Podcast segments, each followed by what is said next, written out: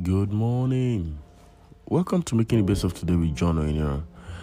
Our scripture for today is in Psalm 118, verse 6. The Lord is with you. Do not be afraid. From our scripture, we see that fear is a weapon in the hand of the enemy that makes us not to achieve what God has prepared for us. When you're afraid, you become stagnant in life. The promises and the plans of God do not come to fruition. But the Bible is saying to you this morning that you need to take that leap of faith. You need to take that step of faith.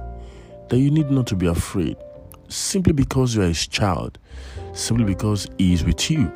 The consciousness of the presence of God must always be with you every day. And that will make you to become ferocious in handling the situations of your life and become dogged in making yourself a successful life.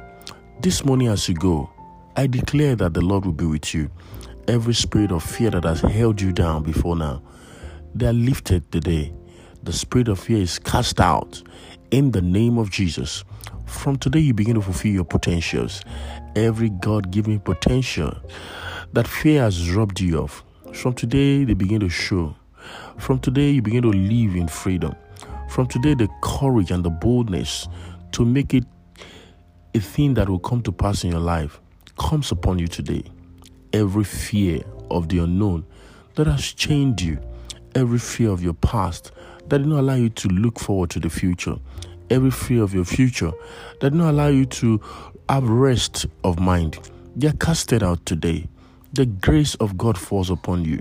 Every spirit of torment that fear brings upon you is removed from you today. Today is a great day for you. You are blessed.